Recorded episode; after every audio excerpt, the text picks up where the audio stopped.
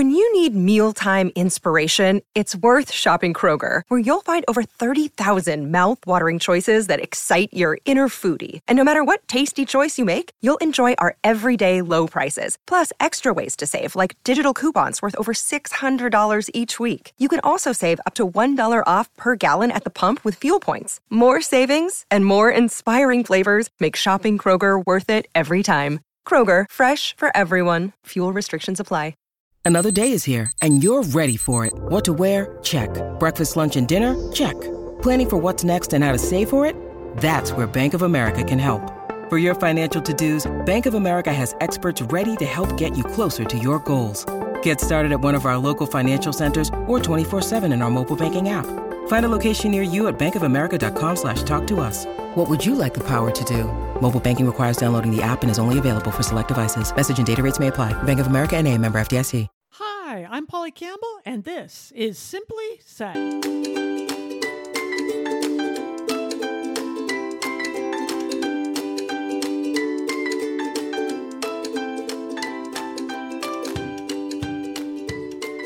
Hello, hello, hello.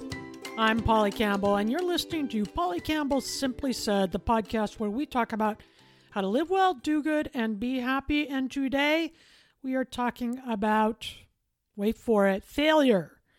How can failure make us happy? Well, I don't know if it does, but it can help us live well when we learn to manage failure and rejections and our imperfection. I think when we get comfortable with the messiness of what it means to be human, then we live more authentically. We relax a little bit. We have more fun. And that's ultimately what this show is about, right? Living better in the moments that we have, having more fun, having deeper connection and love and joy and all of that. And for me, that's meant really coming to terms with my imperfections, managing rejection, dealing in a healthy way with failures. When you're a writer, there are a lot of it. There are a lot of rejections. There's a lot of failures. There's a lot of people calling you out to your face and and on the internet about how lame you are and how terrible your book is and all these other things. So if you're going to persist in this profession at all, you got to learn how to manage it. And sometimes I do that better than other times. But I think really being human is a lot about learning how to deal with these moments of discomfort and upset when we realize how flawed we really are, right? That's not a disgrace. That's just part of being alive. When we can redirect our thoughts about failure and flaws and imperfection in that way, it becomes easier to manage it. And then those failures can actually become productive, productive failure. I had a real good dose of this like a million years ago when I was in college. I'd always gotten good grades. I did well in school. I worked hard. I expected myself to get good grades. And because I did, others learned to expect that from me too, right? The teachers expected it. My parents expected it. I followed the rules. I studied, turned in quality work until economics economics, people. I was a freshman in college. It was a required course. Economics 101 and 102. I had to have it to get into journalism school, which is all I ever wanted to do in my life. And I crashed and burned. And I crashed and burned over and over again. I had a tough time even getting the C that I needed to get to graduate from the journalism school. The first time I took the class and failed, it was devastating because I'd never failed a class before. I didn't expect that to happen. I knew I was working hard, I was putting out good effort, but I don't think now that I was learning in the right way. I didn't know it then, but I don't think I was doing it the right way to learn the material. I needed to adapt and, and change and, and grow. I struggled when I took it the second time.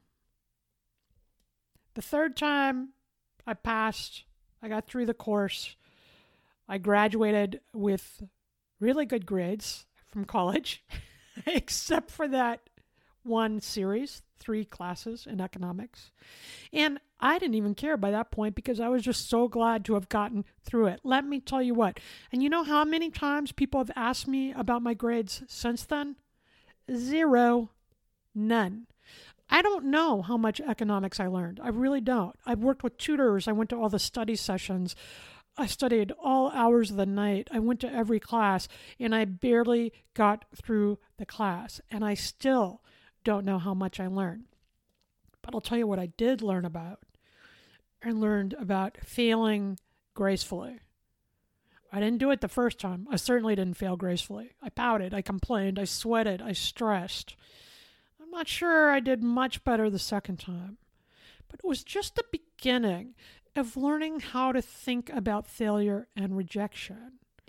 It was just the beginning of learning how to deal with those feelings of disappointment in myself and frustration. It was tough to be working that hard and still not be able to do well. That was a challenge for me. And it caused some pain, like physical pain and upset. And rejection does that too. Rejection triggers the same pathways in the brain that cause us to feel physical pain. fMRI studies where they look at the activity in the brain can see that part of the brain become activated. So, the same area of the brain that passes on our sensations of physical pain light up when we feel we've been rejected, when we feel like we don't fit in, and also when we feel like we've failed. Because that's really what it was for me. The grade was tough to take in the beginning, but I got over that. But when I struggled so much to get through those classes, I felt like I didn't fit in, like I wasn't smart enough. That was tough to take, right? So that's why failure and rejection hurts so much because it challenges our need to belong. It challenges our sense of self and importance, right? And when another person rejects us, or we don't get the job, or our book is turned down like 50 times, yes, been there, it causes physical pain in our body. It hurts. So, one interesting part of this is research shows that Tylenol reduces the emotional pain that rejection causes. In a study testing this hypothesis, the rejection we feel mimics physical pain. And those people in the study were given acetaminophen, which is Tylenol. When they felt the deepest rejection, those people who were taking Tylenol reported significantly less emotional pain than those who took a sugar pill. There's a strong link in our brain and our bodies between rejection and physical pain. So when you're feeling heartache over a breakup, that's true. You are feeling heartache, right? We don't want to fail at anything. We want to be the best parents. We want to be the best at our job. We want to be good friends. And yet, so many ways we feel less than every day. So we need to find a way to manage this right? We often are going to have moments in our life when we feel like we don't belong or we aren't good enough to play with the cool kids. And then we try to do better or we get plastic surgery or we dye our hair or we try to lose weight or we try to get the better job or make more money or what. We're always striving for something else. I think the way to a more satisfying life and a healthier life for sure is to manage the expectation of our own perfection and to get out of there right? It's unreasonable to think that me as a college age student would be good at everything. None of us are good at everything. It's unreasonable to think that I would have outstanding grades in every class. I don't know everything. I've been thinking about this a lot right now as our daughter gets ready to go to high school, really the first time because of the pandemic. She spent um, the last term going two days a week in very small classes. Her friends weren't there because they were on a different schedule and all these things. So, this is going to be her first experience in the halls with a bunch of kids in high school and greater academic demands and so forth. And I was thinking about this. And the reality is this I want her to have options for her life, but I mostly want her to experience her life And I want her to learn how to move through setbacks and how to feel capable in the face of challenge. And I don't know how to teach her any of that.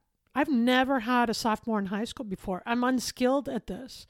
And I've never raised a teenager during a pandemic before, right? So all these experiences are new. So if my expectation is that I have it all figured out and we are going to get through this unscathed, I'm setting myself up for disappointment because I'm going to fail. I fail dozens of times a day, probably more than that.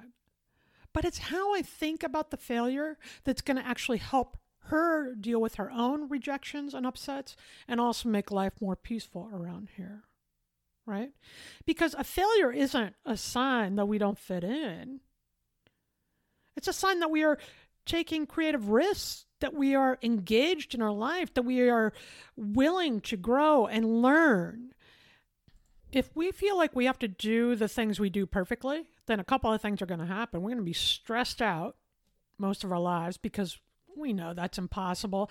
And it's not very fun anyhow. Passion doesn't arrive from the things we've mastered, it's the thing that arises when we are compelled and interested and growing, and we can continue to improve at it. I'm not going to master writing, but I'm sure a lot better at writing now than I was 20 years ago.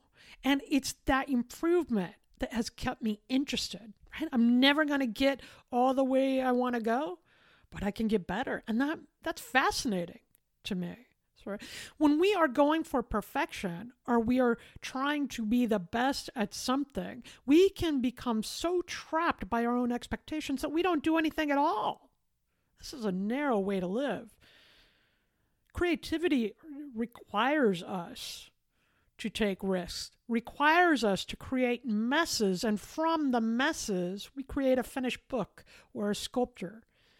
And creativity is the skill we need in parenting and cooking and relationships, right? Because we all bring our own energy to the mix. And how my husband shows up after work one day, his mood and his needs are different from day to day. And if I'm completely responsive and perfect the same way every day, it makes the relationship not very fun. And it also isn't very helpful because he's changing. We are changing as people. So this is about learning to live with our own failure, learning to manage our sense of rejection so that we can have fun.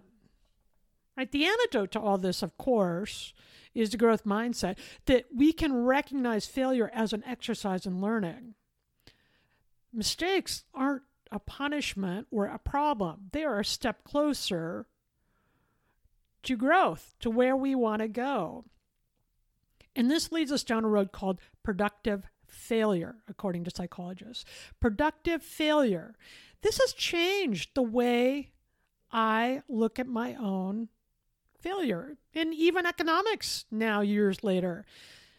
While I was struggling to pass those classes, I was also developing my resilience through productive failure. This wasn't super fun. I hated it. I couldn't wait to get through that. Class. But I learned more from the experience of failing than I did about economics because what I learned was determination. I learned about how to stand up for myself. I learned how to work harder than I have. I learned that the world wasn't going to end if I wasn't getting A's. I learned determination, and those lessons have guided me all the years since, right? With our daughter, we're talking about outcomes differently. I'm not concerned so much with her grades. I'm more focused on her effort, her learning and her mental health. I want her to know her own capability, and she is capable of learning anything. Now, she might have to adapt, she might have to go through some challenges, she might have to stick up for herself, or sit down with teachers, or get a tutor, or whatever it is for her. But I don't want her to worry about needing to be perfect. I don't want her to worry about needing to know everything. I want her to learn how to figure things out because then we become thinkers and we become engaged in our life. And that learning process becomes the goal that moves us toward what we want most. Then life becomes more adaptive, right? We don't see things in terms of A's and C's or A's and F's or right or wrong. We see things in terms of, dang, I didn't pass the class this time. So I'm going to do a few things different and try to find out how to pass it the next time and try again and again. As a writer, even after 30 years, this is a constant part of the job I do. I'm learning as I go. I'm trying new structures or ideas, I'm revising it. I get failures all the time. Editors turn down my work, publishers say, I need to see a new proposal, I need you to rewrite this thing. Readers on Amazon are really clear to tell me what they like and don't like. When the writing fails to convey the message clearly enough to the editor or the reader, it needs to be reworked if I want to publish it. That's the bottom line. And I make money when I publish. So sometimes this means acknowledging a complete failure in the whole work. Sometimes it means looking at it sentence by sentence or paragraph by paragraph and recognizing that this part is a failure. I didn't get there. I didn't communicate the message in this piece. Other times it could be a, a whole chapter, an entire manuscript where I'm going through and I'm looking to identify the problems or imperfections, the places where it's not clear. And that can feel terrible. That can feel terrible. I want everyone to love what I do, right? I don't want anyone to be unhappy or feel like they wasted their time. But it's the process of taking in that feedback hearing that which is valuable, we have to identify that too. Not everybody's voice matters equally when they're giving you feedback, right? Taking in that feedback and using it to get the next right answer. So when these researchers looked at productive failure, what they did is they looked at biology students. And one group of students was given a lot of direction and instruction in the lesson before they had to work on the project. The other group of students was asked to read a chapter and then get started immediately on the project. Okay. So one group got a lot of instruction, the other group got very little instruction. And when it came to doing the homework, the second group had a lot more failures. Like there were parts of the lesson that they didn't know. So there were some gaps there. And then the teacher would come back and say, okay, you got this part good. Now, you haven't pieced this together yet. And the professor would offer a little bit of instruction or feedback based on the parts that weren't working. And then the students would go back to work. So in the process, they got immediate feedback for the areas they didn't do well or didn't know, for the pieces where they had failed. But in the end, you know what the result was? It was the group who got the instruction as they went along and had to work to figure things out that overall got the better grades and the better test scores. In the end, in a final exam, it was the second group who had to solve their way through the homework that did better and had more learning. I think about this in our life too. There are things I know, but there are things I'm figuring it out along the way. And I think the greatest skill we can learn is to do that, that we are capable. We do not have to go to Google to solve every problem. We have Google in our head. We can look at our mistakes and failures as productive, as a way of learning and growing as individuals, as students of life, in our job, in our marriages, in our parenting in how we feel about ourselves. It's not the imperfection or the flaw or the failure or the rejection that's the problem. It's how we think about it. And if we see it as an opportunity to build our growth and learning and exploration, then it becomes more interesting and we can move through it. Okay. The uh, research I talked about for those biology students, by the way, was done out of the University of British Columbia by Professor Sunita Charira. And uh, I think it's really useful to think in terms of failure as a productive mechanism to learning, particularly now as our kids are heading back to school. What is our expectation? My expectation for my daughter is that she set expectations for herself and work toward those, not mine, that she learn. But most of all, I want her to learn her own capability. And that means we have to be prepared sometimes to ask for help, right? We have to do things differently. We have to change our mind. We have to change our approach. That's how we overcome and get better and improve. Now, I think improvement's great. I write personal development books. I'm always looking for ways to be more engaged in my life and to think about this stuff differently in a way that helps me and makes me feel better. But that's because I'm interested in it. I'm motivated because that brings me joy. I'm not improving because I think my husband needs it or because you're requiring it of me. I'm improving because that's interesting to me, right? So I'm not saying not to challenge yourself to learn more or become better. I'm saying look at your motivation. The imperfections are not a fault. The failures are not a fault unless you decide they are. But if you're motivated to improve, we can change the way we think about these setbacks. That's productive failure, right? Now, here's a couple of things that can help us through this. Because no matter, failure leaves us feeling beat up. I know that. I feel that often. So here are some ways of thinking about it. First of all, focus on the process and the growth, not the outcome. Writing a book is really about this. I mean, sentence by sentence, some days are just really hard. And a year from now or two years from now, you might see the book I'm working on now, and it's it's a proud moment, and that feels good when that book comes out. But really, I need to be able to live well during the two years I'm creating that book. So I go through it piece by piece. And I really try to enjoy and grow and learn and work through the process and focus on what I'm doing today instead of what might happen two years from now. That takes the pressure off, and I don't worry so much about failing. Stop paying attention to what others are thinking about you. It's none of your business. Have you heard that old quote? It's none of your business. People are going to think, people are going to hate, as we say, right? So stay close to the people who love you. And when you can handle the feedback, ask them for feedback from your partner or your parents or your best friend or whoever that is for you. And take that in and listen. But if they truly love you, there will be a compassion behind them. And they love you no matter.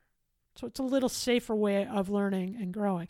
But really, I don't read the reviews on Amazon unless somebody says they left a good one. Then I'll go read that because I was taking things too personally and it kept me away from what I want to create in my life, which is this kind of engagement. I don't want to be afraid, right? Celebrate the small wins and successes. We are clear about the times we've been rejected or the times we've failed. We stay close to those. We remember the lost games. I think we need to build in time each day to celebrate the things we were successful with in that day. I will give you an example. Last night, my family sat down at the dinner table for dinner, and we had a great dinner together. We had a fascinating conversation. My daughter was in a great mood. We were kind and funny with each other. It was great. Now, we don't always have dinners like that. We have, as my mother would say, lots of loud discussions at the dinner table and lots of teenage eye rolling. So that was special because we eat family dinners together all the time, but they don't always go so well. And I sat there and I soaked that up. As a mother, that was a good moment. That was a successful moment for me, and I took that in. So don't sit on your failures too long, but make sure that you're also building in time to celebrate the small wins and successes that we have each day.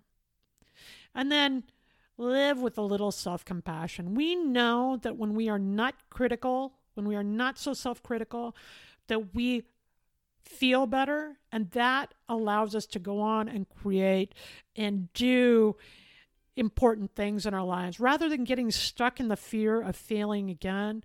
When we can look at a situation and say, hey, this was hard, I blew it.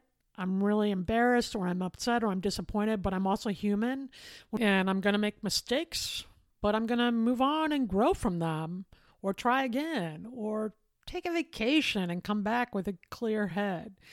When we treat ourselves kindly in the face of failure, kindly like we would a friend or a child, when we are gentle with ourselves, that doesn't make us soft, right? You don't need to be that critical coach in your own head. That doesn't make us soft. What it does do is makes us less afraid, more willing to try again. We don't need to be beating ourselves up to be effective. And we are going to fail. We're human. It's the one thing we all share in common, right? We are vulnerable in that way. But from those failures, from those rejections, from those moments of feeling less than and imperfect, we can also be productive and connected and evolving. To me, that's much more interesting than anything we can do. So today's Simply Start is easy peasy. Think about your beliefs about your own failures and mistakes. Can you cut yourself a break today? When you make a mistake parenting, can you apologize to your kid or fess up? When you make a screw up at work, can you put your head down, take a deep breath, and try again? Is it okay for you to be imperfect? And if you examine your beliefs around failure and you realize you're living under the expectations of others or your expectations for yourself are too tight and hard and keeping you back, they're causing you to procrastinate because you can't do anything well enough, so you don't do it at all, or they're causing you to feel ill from stress, maybe it's time for a revise because we need to show up for each other, and we can't do that if we're playing small. Recognize that playing big, taking the shot, means you're going to miss a few and you're going to make many others. It's not the failure that's a problem, right? It's the way we think about it. Now, I'm not telling you that you're going to get through unscathed. It's going to hurt. I got a rejection today. It does not feel good. And I'm okay because what I've learned from productive failure is that I'm resilient, I am strong, and I'm determined. And when we have those things, we'll get up and ride again, right?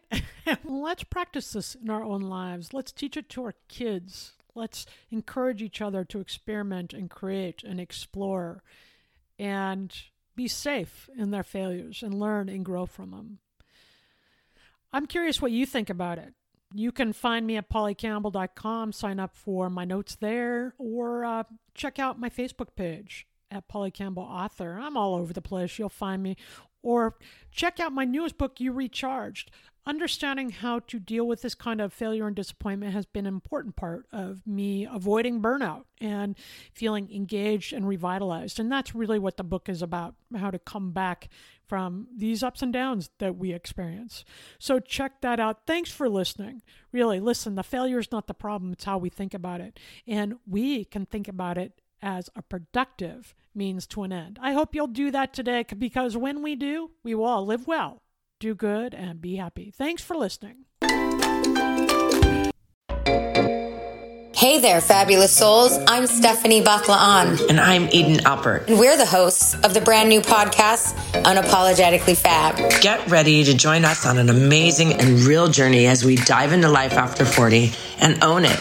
We're all about changing the narrative, leaning into who you are and living a life by your own design. Join us as we embrace life unapologetically and redefine success. This is Unapologetically Fab, an Electricast production. See you there.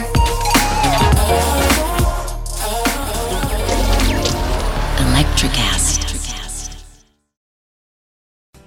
Hey, it's Tim from 50 Years of Music with 50 Year Old White Guys, the comedy podcast you had no idea you needed. Join Ben, Jeff, and me as we continue our musical road trip back through the years and around the globe. See, just when you thought all white guys were like Joe Rogan, you come across three educators trying to remember when we were cool. 50 years of music with 50 year old white guys. Electricast.